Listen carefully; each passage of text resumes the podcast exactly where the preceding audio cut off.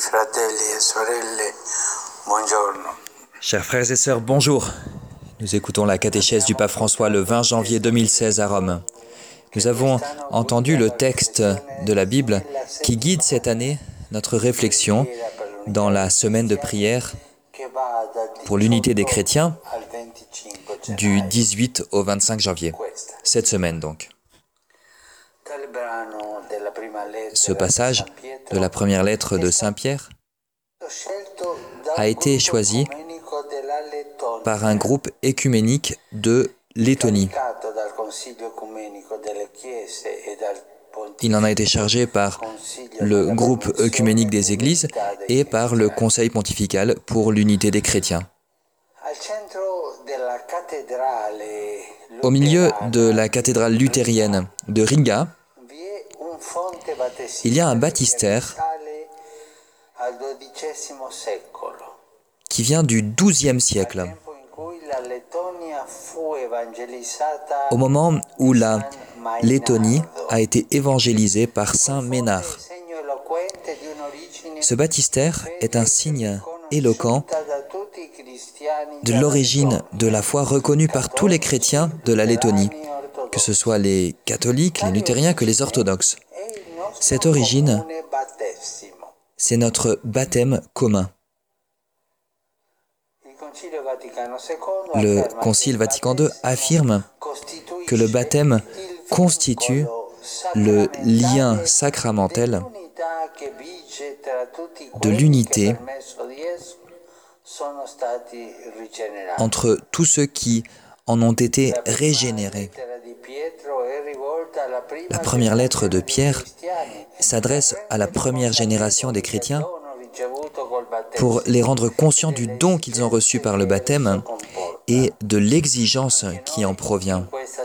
Nous aussi, en cette semaine de prière, nous sommes invités à redécouvrir tout cela et à l'œuvrer ensemble en dépassant nos divisions.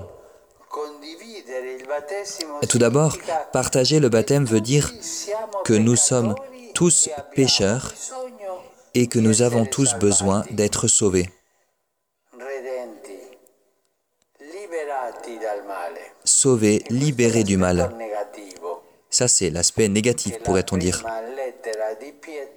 que la première lettre de Pierre appelle les ténèbres.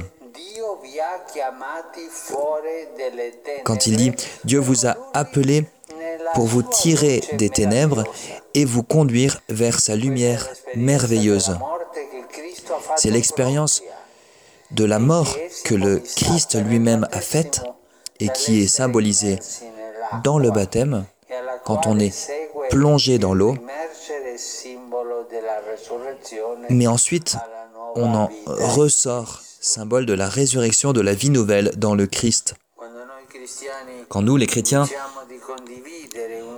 disons que nous partageons un seul baptême, nous affirmons que nous tous, catholiques, protestants et orthodoxes, sommes ou partageons l'expérience d'avoir été appelés des ténèbres, des ténèbres qui nous aliènent vers la rencontre du Dieu vivant qui est riche en miséricorde.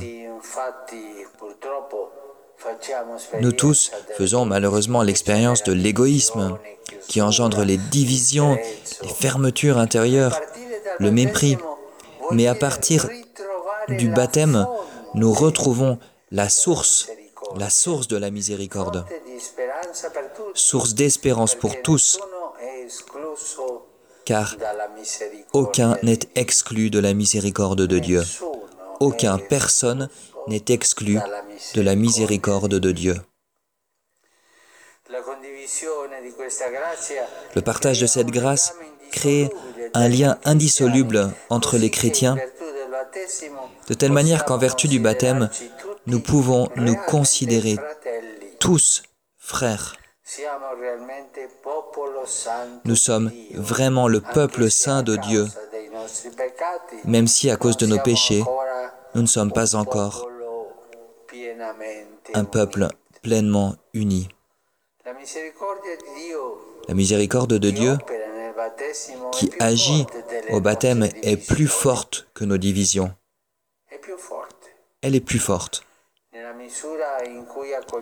Dans la mesure où nous accueillons la grâce de la miséricorde, nous devenons toujours plus le peuple de Dieu et nous devenons aussi capables d'annoncer à tous ses œuvres merveilleuses à partir justement d'un témoignage simple et fraternel d'unité. Nous, chrétiens, pouvons annoncer à tous la force de l'Évangile en nous engageant à accomplir des œuvres de miséricorde corporelles et spirituelles. C'est un témoignage concret d'unité entre nous les chrétiens, protestants, orthodoxes, catholiques. En conclusion, chers frères et sœurs, nous tous, chrétiens, par la grâce du baptême, avons reçu la miséricorde de Dieu et nous avons été accueillis dans son peuple. Nous tous, catholiques, orthodoxes et protestants, formons un sacerdoce royal et une nation sainte. Ce qui veut dire que nous avons une mission commune qui est de transmettre la miséricorde reçue aux autres en commençant par les plus pauvres et les plus abandonnés.